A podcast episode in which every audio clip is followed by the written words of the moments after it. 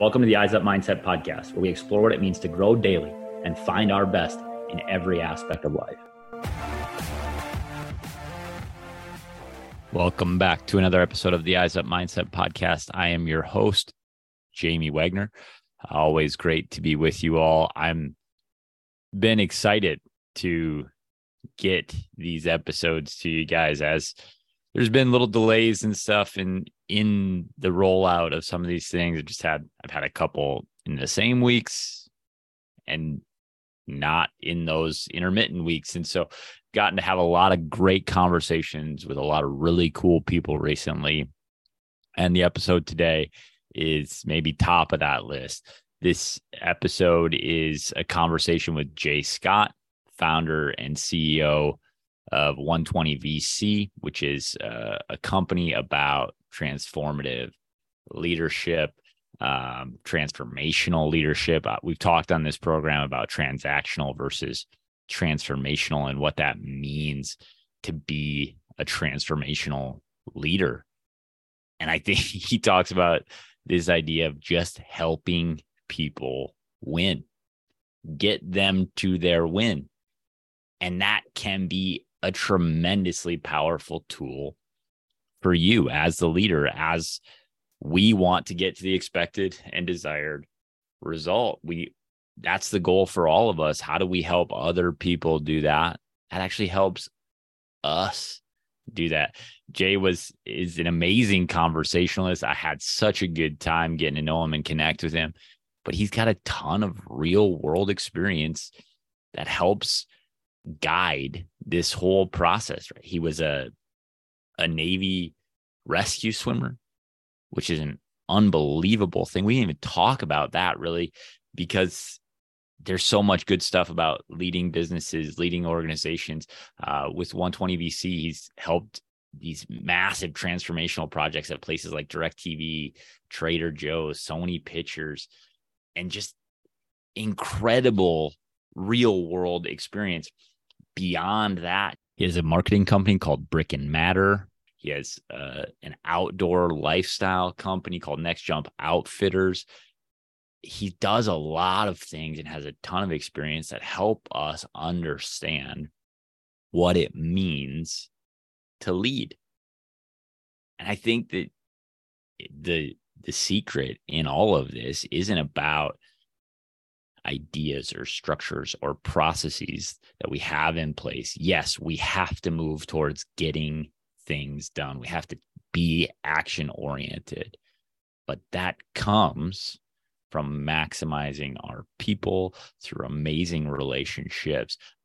Like I said, I was pumped up to have this conversation. I'm really excited to bring it to you because this challenged me to grow and get better. I know it will for you as well. Jay Scott, here we go. I'm now joined by Jay Scott, founder, CEO. You do a lot of stuff, man. As I as I dug into this, I love it. But got a couple businesses, 120 VC, um, Bamco. You we were just talking about this, and then your your most recent venture, Next Jump Outfitters. Like I said, you do a lot. Here's my question. First of all, welcome to the podcast. Thanks for joining me. Hey, Jamie, I'm so stoked to be here with you on Eyes Up Mindset. I here's the thing my team was like, "Hey, you should do this podcast, Eyes Up Mindset," and I was like, "I know nothing about it, but the name says yes. Just yeah. say yes." Yeah. So, so it, that's a really cool thing. I know a name means a lot. I was a teacher for ten years, and knowing a kid's name, being able to see them and speak to them face to face and understand who they are, and then as a coach, how many times I just I coach wrestling, I coach track and field, I coach football, I coach baseball. Like I kind of went through the gamut. How many different times I said eyes up for posture, eyes up for position, eyes up for all these other things, and then it just has a lot of different meanings for us as a business, as a you know like what what's mindset about you know and so I think about that and that actually leads me to my first question because i think when i was thinking about starting the business starting the podcast what what and you know with my former business partner what are we doing here it's it's why do we want to do this? What's the solution?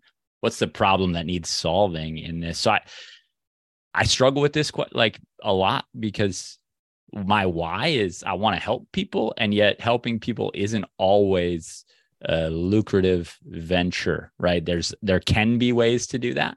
So I'm asking you why, and specifically around 120 VC, where you guys are helping people transition to huge organizational change, transformational leadership change. Why, why is that motivating for you to do? I love that question. Um, so first, I just want to address you. You said that you know helping people isn't always lucrative. It is if you're solving a problem that they think that they have. And when I I started 120 VC, I I recognized that people really struggled to get the things done that they wanted to get done and and i just i didn't so there's nothing magical about it like i I'm just very mission focused. It has nothing to do with why I joined the military. It has everything, all the reason to do with why I was successful in the military. I just, I love nothing more than helping other people win. And and it's funny because when I started the business, I didn't see that. I just was like, hey, there's all these large projects in these large organizations. I'm really good at getting these large projects done. I think I can teach other people to do it. I I I was 27 and so yeah. ignorant and my hubris is was the giant sail beneath my wing frankly like i had no idea what i was getting myself into but i said you know what i can start a company and, and i can help people get the stuff done that they need to get done especially the large projects. Well, over time, what I realized was when I take over a project where a team was struggling, and that was a lot of my early projects when I started the company, they'd bring me in on a project that had already been going on for some time that was struggling. And dude, people were stressed. They were angry. They were mean, like mean, like mean yeah. to me, the new guy coming in. They didn't trust me. There was there was no trust. I mean, it was like it was like Game of Thrones. No lie, and Game of Thrones wasn't even a thing back then. But like yeah. now, it was like Game of Thrones, and I'd I'd have to earn their trust. And like I, I remember in the early days, I'd tell people, listen, trust me, we we're gonna slow down to go fast, right? Like I'm here to help you, you know, like, and that was really what I was there to do, like just help them win. It's not I'm the project manager, but it's not my project. Like I'm gonna go away, right? Yeah. And so I, I remember working with them to take them from this team that was like Game of Thrones, like just, you know, needed eyes in the back of their head to like succeeding. And it changed. Like now they're succeeding. And, you know, nobody's asking anybody uh, assigned to a global project to do anything easy, right? So there's stress, but it's like, but they're winning. And suddenly, this is was the interesting thing there was camaraderie that wasn't there before. Like no people no longer felt compelled to try to protect themselves by stabbing other people in the back. Like, and so I, I realized, hey, you know what? Companies don't need to have these team building events. Like, and and moreover, we have to ask this question: Why do you need to have a team building event? The answer is always because their teams aren't getting the necessary and expected results and they're just gutted. They feel terrible, right? They don't like each other. They're struggling to work with each other. So let's have a team building event. Here's the thing everybody knows that it's it's BS, the rah rah. But you know what? You want to improve your team members' uh, uh, happiness quotient, right? You want to improve their morale, help them get the necessary and expected outcomes. Winning teams are winning. They're stoked. They're high fiving each other all the time. And more importantly, they're not stressed about losing their job. Dude, their economic prosperity is assured. And so the thing that started getting me up in the morning years ago, which is why I, I, transitioned more into leadership than any specific like project management or Scrum or DevOps, any specific discipline. It's more like, you know, helping leadership. The key performance indicator of a leader is that we enable our stakeholders to define and deliver the necessary and expected results. When they're successful, we're successful. So, dude, there's nothing more exciting to me than helping other people succeed. And fundamentally, human beings want to be successful. So I am solving a problem that everybody thinks that they have. And can be relatively lucrative. You know what I mean? I mean, right. There's there is there's an opportunity to value add for everyone.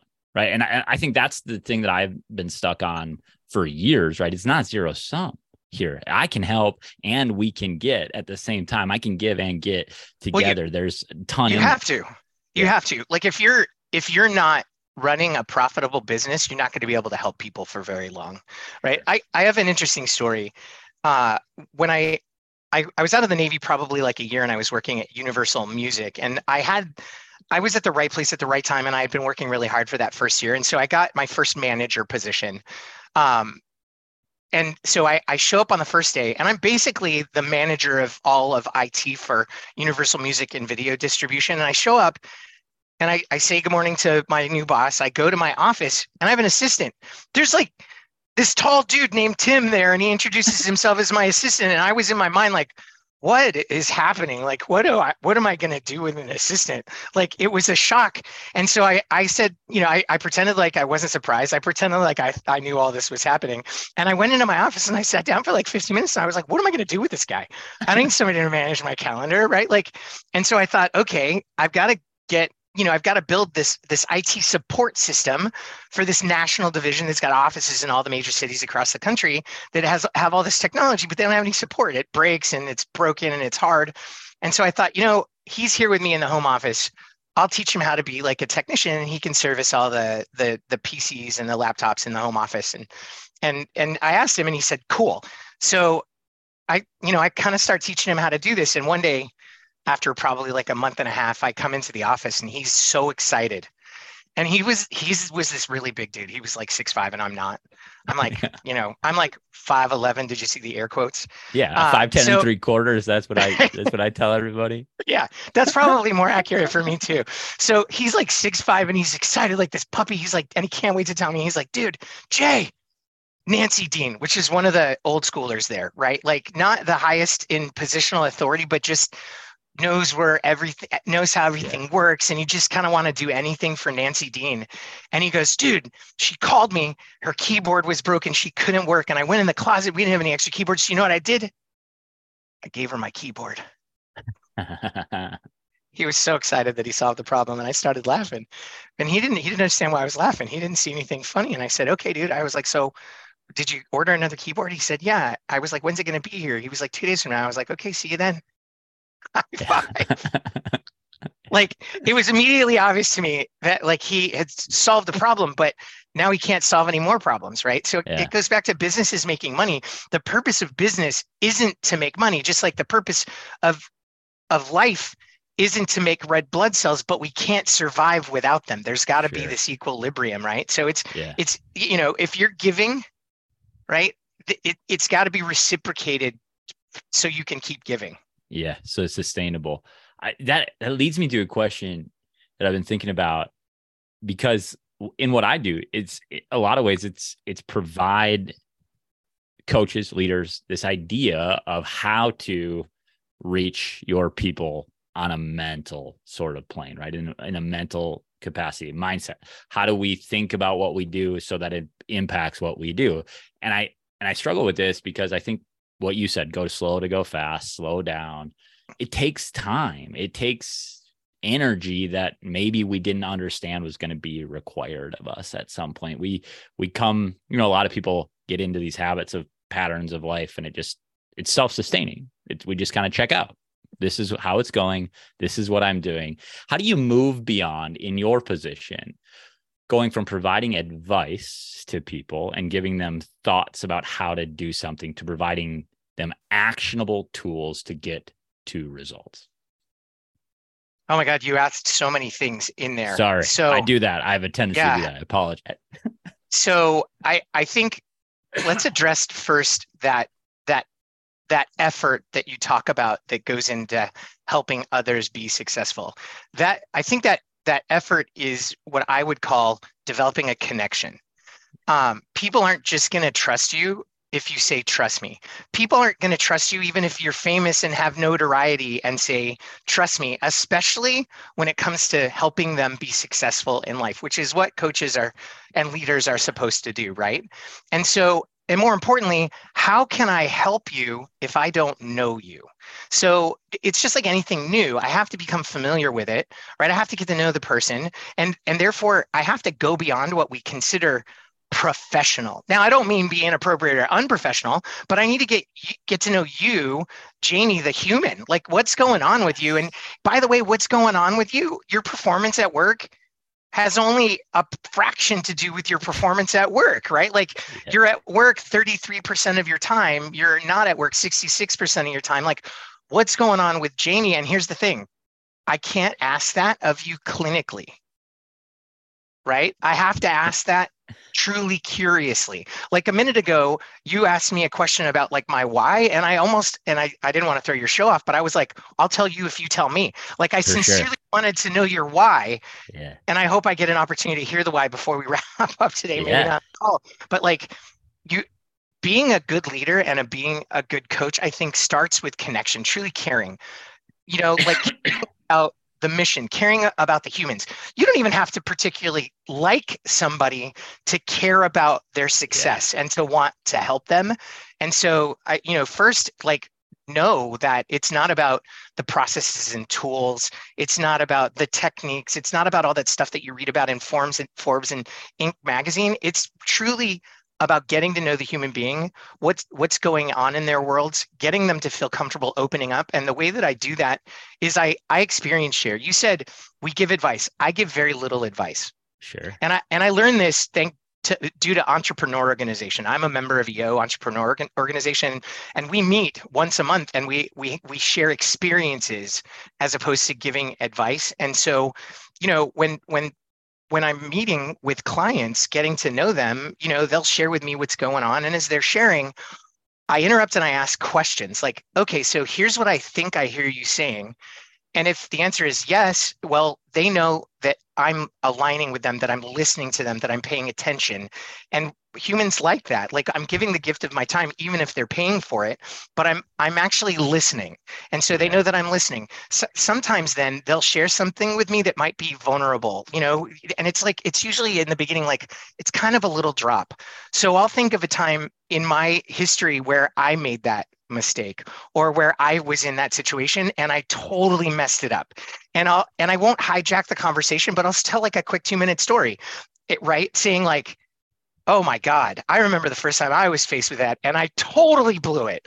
Yeah. And now like, oh my God, he's real. Like, you know, he's sharing with me that he makes mistakes and they feel more they feel more willing to share and be more vulnerable with me. So it's it's definitely like this back and forth and like a journey, this connection with the other ah. humans. I love it. I something that longtime listeners will have heard many times before is loose connections create strong bonds. You said you don't even have to like someone to care about them. That's what I mean when I say loose connections create strong bonds. Like, oh, we have a shared experiential thing that we can talk about together. And now I just like I don't want to ha- I don't want to see you hurt. Yeah. I don't want to see another human hurt again in the same way. That's it. Like right. that is leadership. And what what do we as leaders do? We remove some of the barriers to hurt. Like that's the hope is that we can create a path or help them see a path or help them problem solve, troubleshoot, whatever it might be, so that the path has less Pain. And if it does, if it does, if it is painful, we can stand beside them. You know, I like the one thing I've I'm learning. I'm a young parent. I have a three year old and a one year old. Uh, I'm learning is like I don't have to fix it. I don't have to solve it. I can just stand beside them, and they're gonna get better. They're actually gonna feel more from that than me trying to solve the situation. And I should know this. I've done this as a coach and as a teacher, you know, my whole adult life, and yet here I am as a dad going, "Oh, I, I got it. I'm good." you know? It's interesting. There's you just said you should know this. And there's we have two brains right? We have our rational brain the neocortex and then there's our limbic system which is where we have all our feeling and makes all our decisions. So i i think it's kind of funny because we are wired it's our nature not our nurture to retreat from d- pain right? Like brene brown says blame is the discharging of dysfunction and pain and right so if it's their fault i don't have to feel bad. Same with our loved ones. Like if they feel bad we want to fix it because we don't here's the thing.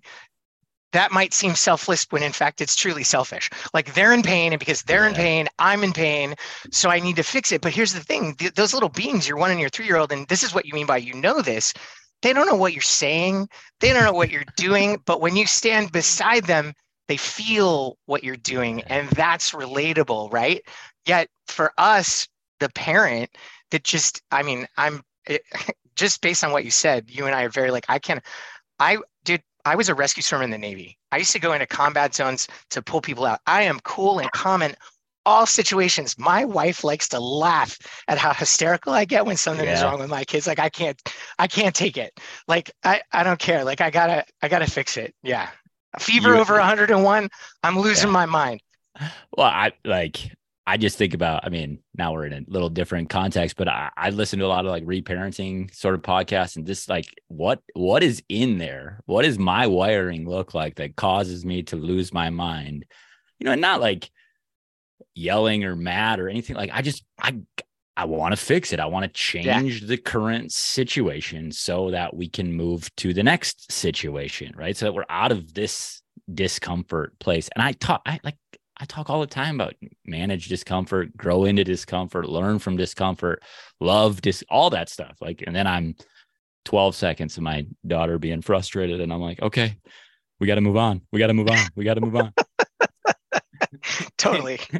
anyway, you talked about experiential like basis for leadership rather than advice. And you asked me my why. I I've just talked to a million athletes that are like, if I knew this when I was 16, if I understood this when I was 15, if I understood this when I was 22, and I got to be around a group of people in my co- collegiate athletic experience that showed me what it meant to understand performance differently you know like and i was like here are all the experiences. And then i got to go and apply some of that as a coach and then learn and grow and see it. And i'm like man what could we do if we gave people these tools we push them down lower and lower and lower younger and younger and younger what would performance look like if if we were able to to manage some of those emotional stressors in a completely different way beyond athletics. Little on. Yeah.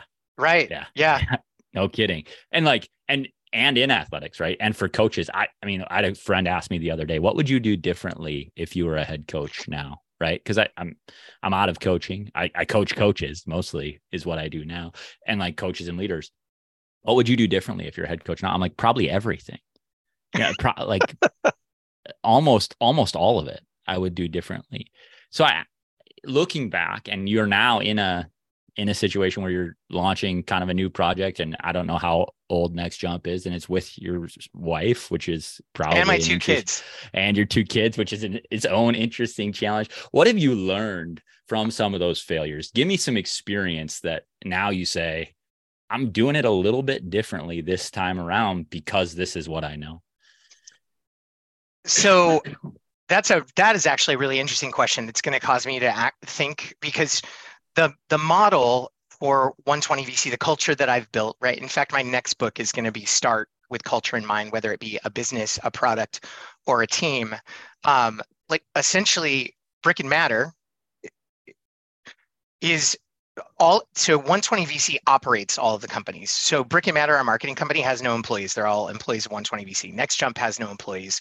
They're all employees of 120 VC. So they're they're all a part of this culture. However, we do have these separate brands. And so and that's simply because like if i was if i was to tell my management consulting or my leadership clients that 120 VC is now also building overland rigs. That would be confusing to them. But also, you know, the people that build overland rigs grow up and live in a different culture than the people that are managing projects in the Fortune 1000 and have these corporate jobs, right? And then the you know, the marketing community also very different, like artistic.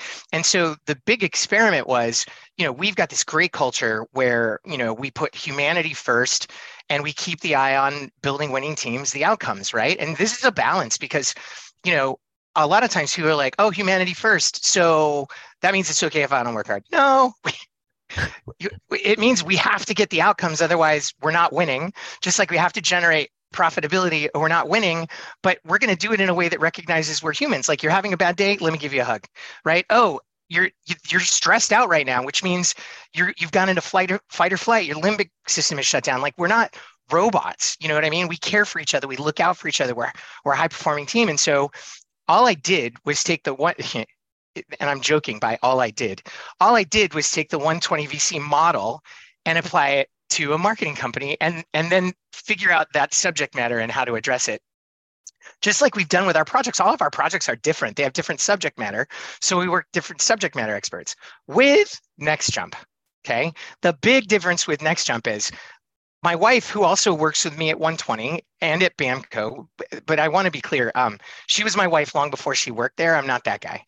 Uh, she ended up joining the business when my kids went back to school full time, and and so we co-founded Next Jump, right, which is about and it help eliminating 50% of what it takes for people to get outdoors because we live that lifestyle. And I wanted to teach my kids, like, hey, you can get a job if you want a job, but getting a job is not the only way to make money and they love you know overlanding they love boating they love the adventure right? So i brought them into the business also. And so with that then also looking at that whole mechanic culture where in most of the those shops where they're working on cars and they're working on engines it's like this power culture. Like the, the the the biggest smartest person with the coolest tools wins right the and it's kind of gruff and they haze each other all the time they tease each other all the time they're always putting people down and here's the thing like i grew up that way i was in the military i know what that feels like and i don't like it yeah. right and so you know on the onset i'm offering these people that work in those environments to get out of the game of thrones and come and do the thing that they love in this culture where we lift people up we don't put them down we lift them up.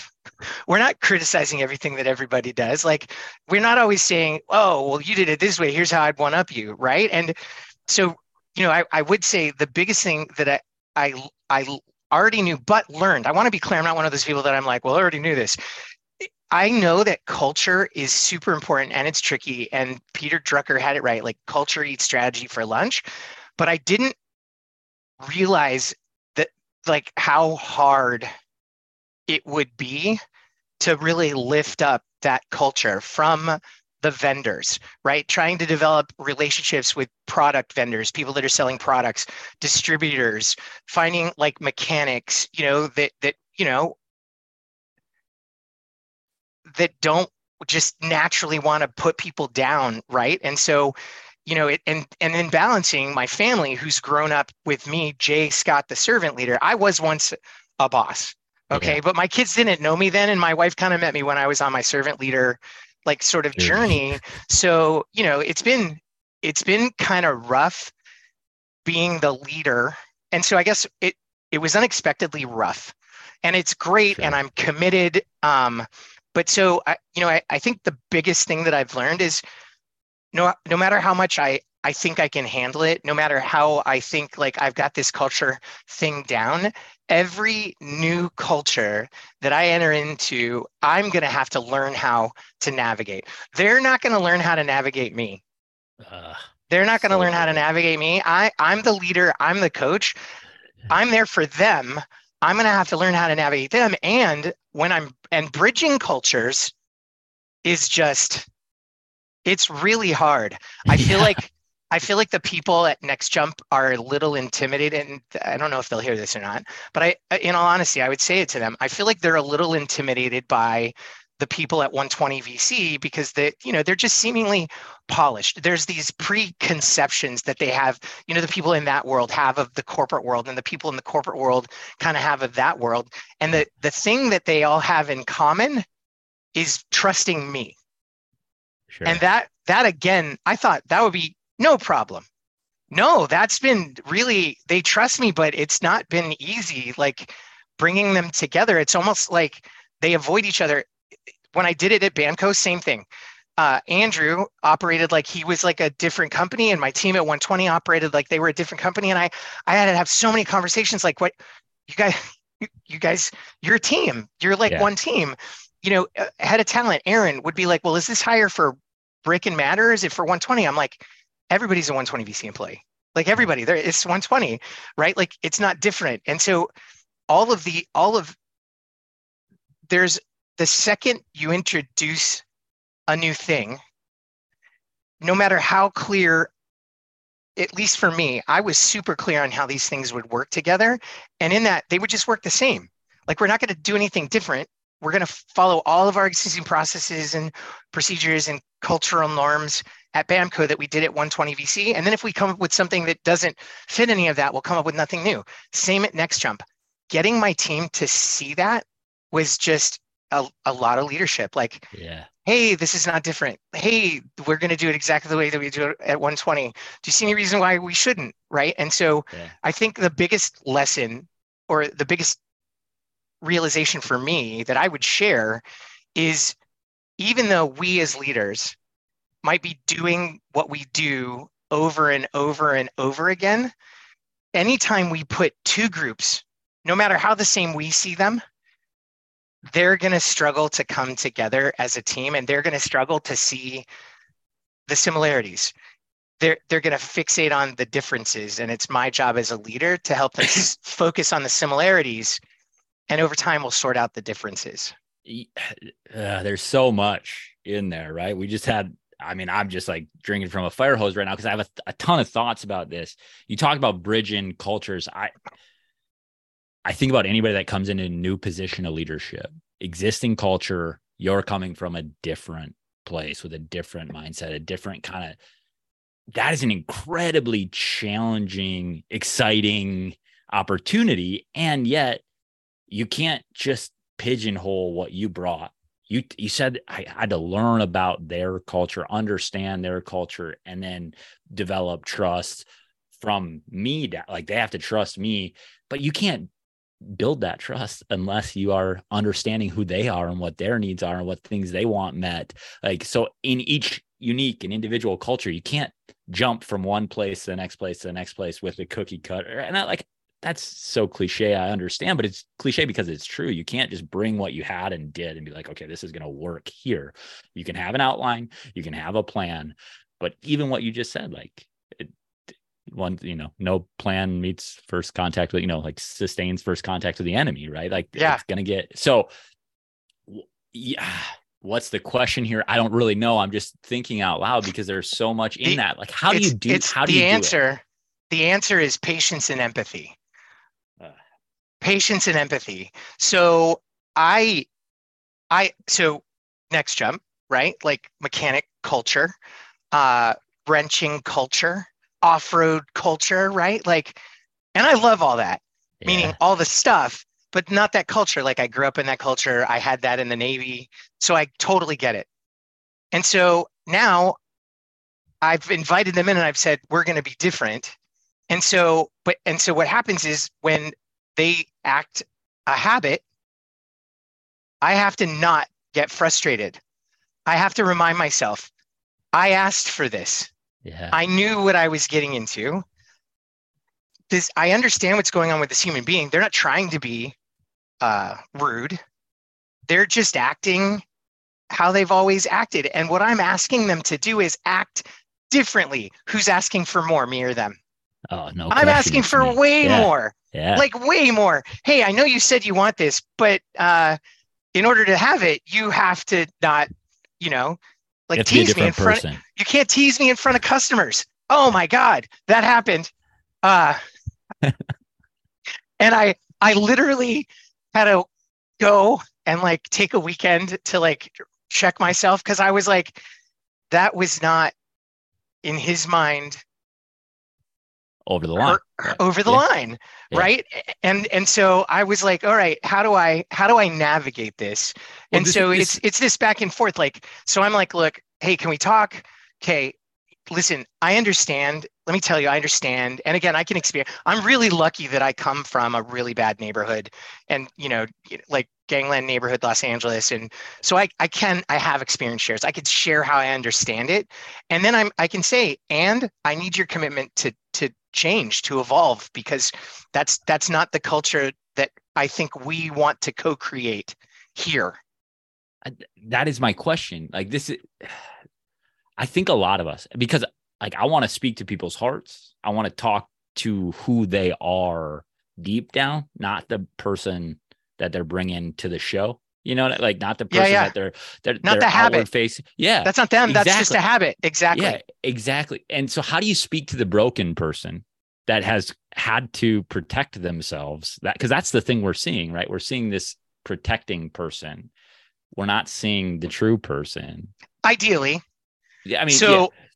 so I I do. So one of my big things that that I I talk a lot about is is accountability um, it's one of the things that I get called a lot about. Like, you know, I'll, I'll have clients call me up and they'll say, you know, I'm not getting the, you know, my project management's broken, my agile's broken, like my the people in my organization, my teams, they're just not accountable. And I always know what they're really trying to tell me, and that's that their team members aren't getting the necessary and expected results, right? And so they they want to talk about holding people accountable, and I'm like, so pause, because first of all, holding people accountable is not an outcome. It's not an outcome. Like getting the necessary and expected results, that's what you really want. Like do you really want to hold people accountable? No nobody wants to do that. Like you know like never have i ever seen on a list of gratitude sweet tea on a hot day uh, handmade corn dogs and i held somebody accountable today right? Like never have i ever seen a list of gratitudes right? But and when people say, it, will say have, so angrily. you will have it the opposite way. Somebody will write on a list of gratitude like if they're really on the journey towards growth towards getting to their best performance somebody corrected me today and I needed to see it. And that was important.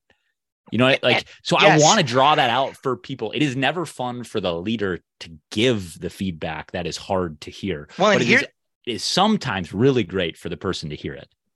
It also sounds like in the in the example that you're giving, they didn't do accountability what I consider backwards. Our concept of accountability is we hold them accountable, which is after a breakdown, after the thing went wrong after the thing that we're 100% responsible for, at least 50% responsible for not getting wrong or not getting right, right? Because it's a shared goal that we both need to be successful.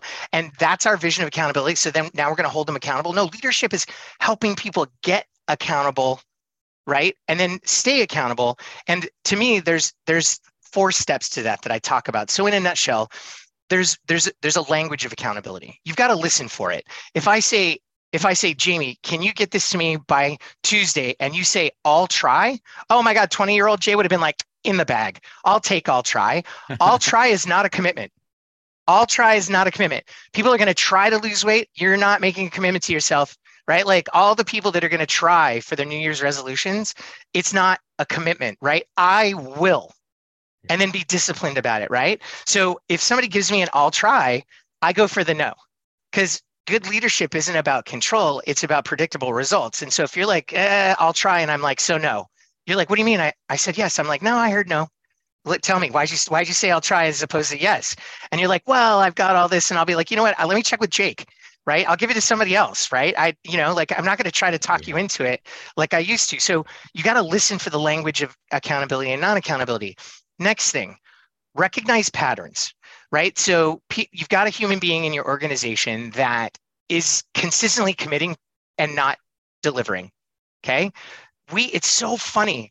Do you remember, seriously, Jamie, remember the very first time you signed up for something, you had a manager be like, dude, can you do this? And you were like, yeah, that's totally me. And I'm I'm excited about it.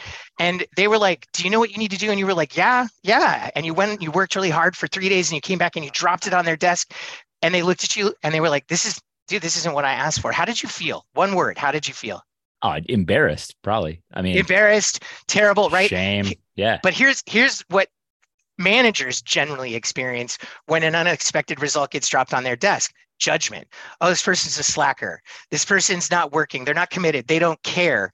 No, if it wasn't true for you, it's not true for them. One of the coolest things about my career has been uncovering universal truths. And dude, I've asked that question to an audience of 3,000 people. And I just have them popcorn it out, right?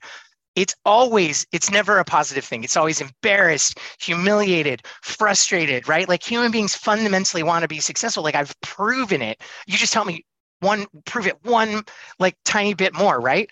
And so what we have to recognize as managers is that frustration, that judgment comes from the baby inside of us. We want to blame because if it's their fault, like you know like we don't have to feel bad because this this frustrates our success also we've lost three days and we didn't get the thing that both of us need the shared goal right so what I, what I do is I I work with them to get a new commitment. I don't just ask, do you know what you need to do? I active listening. I'm going to tell I'm going to ask you, do me a favor and talk me through how you're going to do this.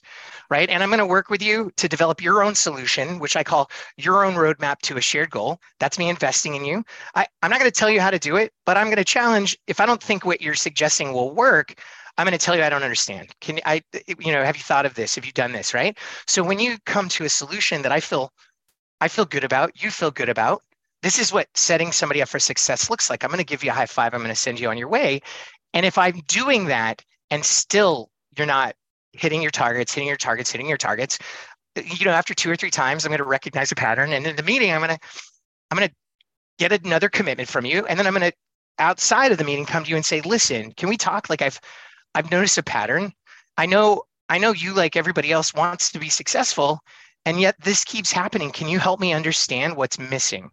Is it is it a support system? Is it an incentive? Is it a policy or procedure? Is it is training? it a skill? Is right? it a skill? Is it a right? skill? Is it training? Is it a skill? Right? And here's the thing: I, I, the vast majority of people I help do not work for me. Like I'm not the one that hires them. I don't sign their paychecks. I will go to bat for them. Like I'm gonna, I'm gonna eliminate all of the potential obstacles. Now here's the hardest part. I can do all of that. I can take them on a journey, but they've got to carry their own bags. This is probably the most important part. So after I've done all that, I've done everything that I possibly can. If they're still not like if they're still not meeting their commitments and there's still these breakdowns, they either don't have the aptitude or the attitude to be successful.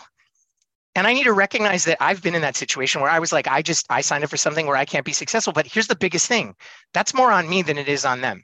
Because when somebody takes a job they think they can be successful, but I'm the person hiring them. I'm supposed to know. Even if I don't know, I'm supposed to know. That's on me. So I'm going to deal with them in humanely, but I'm going to say, hey, look, this isn't working for either one of us. You can't be happy. We're having these conversations. I see you working. I see you working as hard as you possibly can. And ultimately, there are these things that we need done, and they're not getting done and so, like, h- how can I help you find a new position in this organization? How can I help you find a position outside of this organization? But we, I don't, I don't think it's healthy for either one of us to keep pretending like this model is working, and I don't know what else to do. Right. So, Yeah.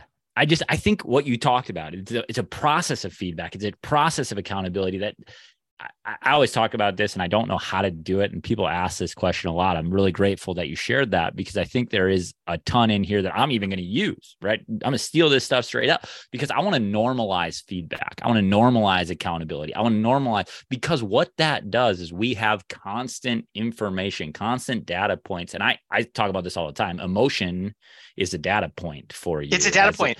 Totally. like emotion tells you something.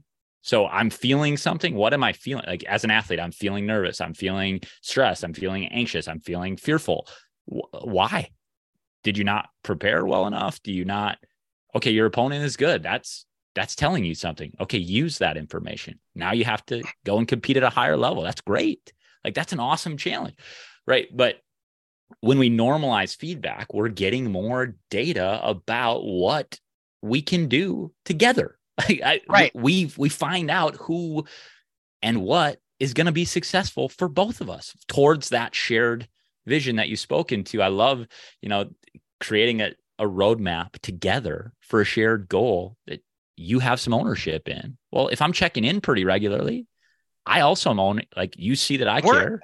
Dude, leadership and teamwork are, are look exactly the same. Yeah. unless you're not engaging in the process helping them architect their own roadmap and then it's kind of like well that's on you but that's an abdication of responsibility that's not it's not leadership. That's Right, like, management, right? you figure it out oh oh my god Ugh. It's so I, good. I, I do want them to figure it out but i'm going to help them so yeah. just and circling all the way back you asked Yeah. the question like how how do you when somebody is is struggling when you know like emotionally they're they're they're they didn't they weren't cared for. They they're break they're coming to the situation with a lot of baggage. Here's the thing.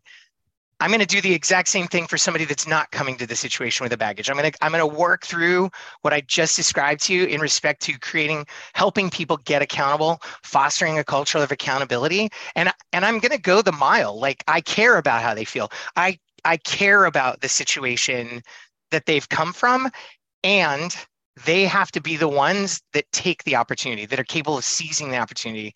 They have to be able to carry their own bags and here's the reason why. You think that's me saying oh well there's a line. If you can't carry your own bags you're out. It is not emotionally healthy for them. It is not a healthy situation for me to ask them to continue when there is an obstacle that i can't help them overcome right? Like that this is why the vast majority of people that wash out of seal training harm themselves. Yeah. because they they they wouldn't quit. That it's a culture of like if you quit you suck. In Yeah. in real life like no asking somebody to stay in a situation that isn't healthy for them isn't leadership either. Uh, man. and by the way the leader has to be the one often to make the decision it's the hardest decision but expecting your team member to make the hard decision to leave to go into the unknown ask them to feel good about it ask them not to be upset about it no that's if they can't if they can't carry their own bags we have to with humanity help them find a place where they can be successful it's patience and empathy, right? Patience means they're carrying their own bag. They might not know how much it weighs. They might not know how much it's going to cost. They might not know the sacrifice that they have to take. So you have to give them time to get up to speed on all that. Empathy is I I see you, I feel what you're feeling, and I trust Yeah. that I trust that you're a human that wants the same things that I want. I, I, how many times you've said we want to be successful? We when we come with that initial sort of like generous interpretation of people right? I mean we just we we start from a place where we can both be successful. I i don't know. I just i'm so passionate about all the things that you're talking about because it it makes so much intuitive sense and yet it's not how we do it. It's not you talked about in mechanics culture in wrenching culture in sports culture in right Leadership sports culture is very like similar yeah, Yeah. like we're gonna we're gonna grind on each other we're gonna be hard on each other we're gonna say things that aren't very nice because you didn't produce or whatever it is it's like no th- they didn't want to fail like nobody wants to show up and Nobody. be the weak link right and so I, I just think it comes back to relationship. I mean, we talk about it all the time, right? Leadership and coaching a relationship business. You got to develop relationships, but it's not, this is not lip service. This is, this is everything, right? I mean, it is the thing that we have to do. And it talk, it speaks to the culture piece that we were talking about before. It speaks to having that empathy and seeing people as people. And I, it's just, it's for your so listeners valuable. i want to i want to bookmark that you just said it's not lip service like because it's not however it starts out as lip service Yeah. i i walk the talk today i'm 50 um, when i started preaching everything that i'm sharing with you i was not walking the talk you know so i don't want to discourage people but i i How did do want to change? How did it change? applying Reps, applying, reps. coaching, coaching, ask like reflecting, watching the game film, bruh. Like Yeah. sitting Yeah. down at the end of the day and being like, was I my was I the leader I wanted to be in every meeting? And when I wasn't, I'm like, okay, what what triggered me? What did I do? How could I be better? And so I don't I don't want to discourage people from from using it as lip service, but no, no, and be critical of yourself and no, you're not living up to it when you first start preaching it. But apparently, our brains are wired to actually respond positively to fake it until you make it. So make a commitment to it. Start preaching it. Start talking it. You know, I heard once, and I can relate from my own experience that when somebody's teaching, two people are learning. Yeah. right? So when you, when you get out there and you're you're really committed to it like check in with yourself in a month and a half because here's i guarantee you're not walking it. But then when you reflect on it and you realize you're not walking it don't beat yourself up. Just like ask yourself what can i learn? Right? So back to you know using a sports analogy like I, I say watch the game film at the end of every day. Take time to reflect on where where you showed up the way that you wanted to show up. But if you if you can't take time to watch the game film at the end of every day, at least at the end of the week or, or at the end of the month, right? But you have to stop and critically reflect on your performance Yeah. before you're going to be able to help anybody improve their performance. Yeah. No, it's so good. I appreciate that insight. I appreciate you calling back to that because it is so, so vital. And how do we do it? How do we do it? We reflect. We reflect. We are aware and then we we tweak. And I, like you said, preach it, say it out loud because guess what? I, like as a teacher, as a coach, as a podcaster, as somebody that talks about self improvement, about getting better, about being a better leader, being a better coach, you know what I have to do every single time I stand in front of a group? I have to be that version of me that I'm trying to commit to being in. So like it's it's its own level of accountability. I've said it out loud. Now I can't be a hypocrite. I have It's- to do the right. work. It Yeah. it's it helps you stay accountable, right? Like you've set your own bar. It's Yeah. public. Yeah, it's helpful. Yeah. So making a public commitment is actually helpful to us accomplishing our goals or being the human Okay. that we want to be. Well, I want to honor your time. I appreciate this opportunity to connect. I'm on fire about it because I think there's so much good stuff in here. Your people are lucky. They're able to to feel seen and to feel heard and to be in a place where where their leader cares about them. That is not always the case. I hope the people listening today found something here where it's like I can do that. I can do that. That's the thing I can do also to make my people better today. I appreciate you joining me. Thank you so much. Where can we is there any thing we can do to reach out, support, find, follow? I don't know. You got a lot of stuff going on. What, yeah, what can like, we do? Um, I connect with me on LinkedIn. That's where like the vast majority of what's going on at 120 VC gets published. Um, or follow Next Jump Outfitters if you're into the outdoor overland boating lifestyle on Instagram. Awesome. Thank you so much. I appreciate right your time. On. Jamie, thank you. Thanks again to Jay take a deep breath. There's a lot in there. His energy is awesome. It's exciting to connect with people that that think similarly and then bring that kind of passion. I know that many of you out there tune in for that exact reason because I'm passionate. John is passionate. Our guests are passionate. That's what we're about. And we're about finding ways to tune in to ourselves, watch the game film and reflect, like Jay said, on what we need to do to get better. The people that listen and read and reflect and engage in these sort of activities, we're doing the critical work. Not always, we fail regularly. But the takeaways I have, there's many. The takeaway I have from this is everyone wants to be successful. Let's help other people win and understand that when it doesn't go well, it's not on purpose. So, how do we build systems that move towards getting the desired result, the expected result,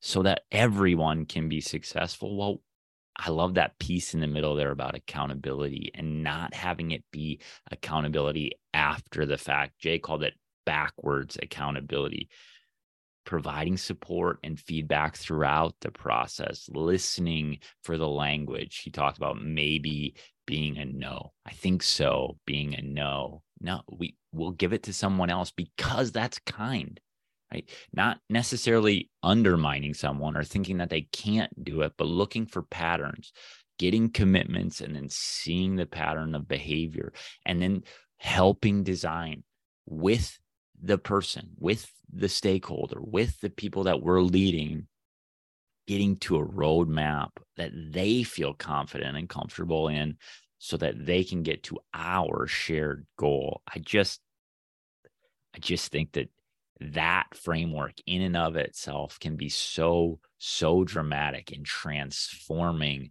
places from that Game of Thrones stab in the back culture to noticing and recognizing people's humanity while having an eye towards the result that we're looking for.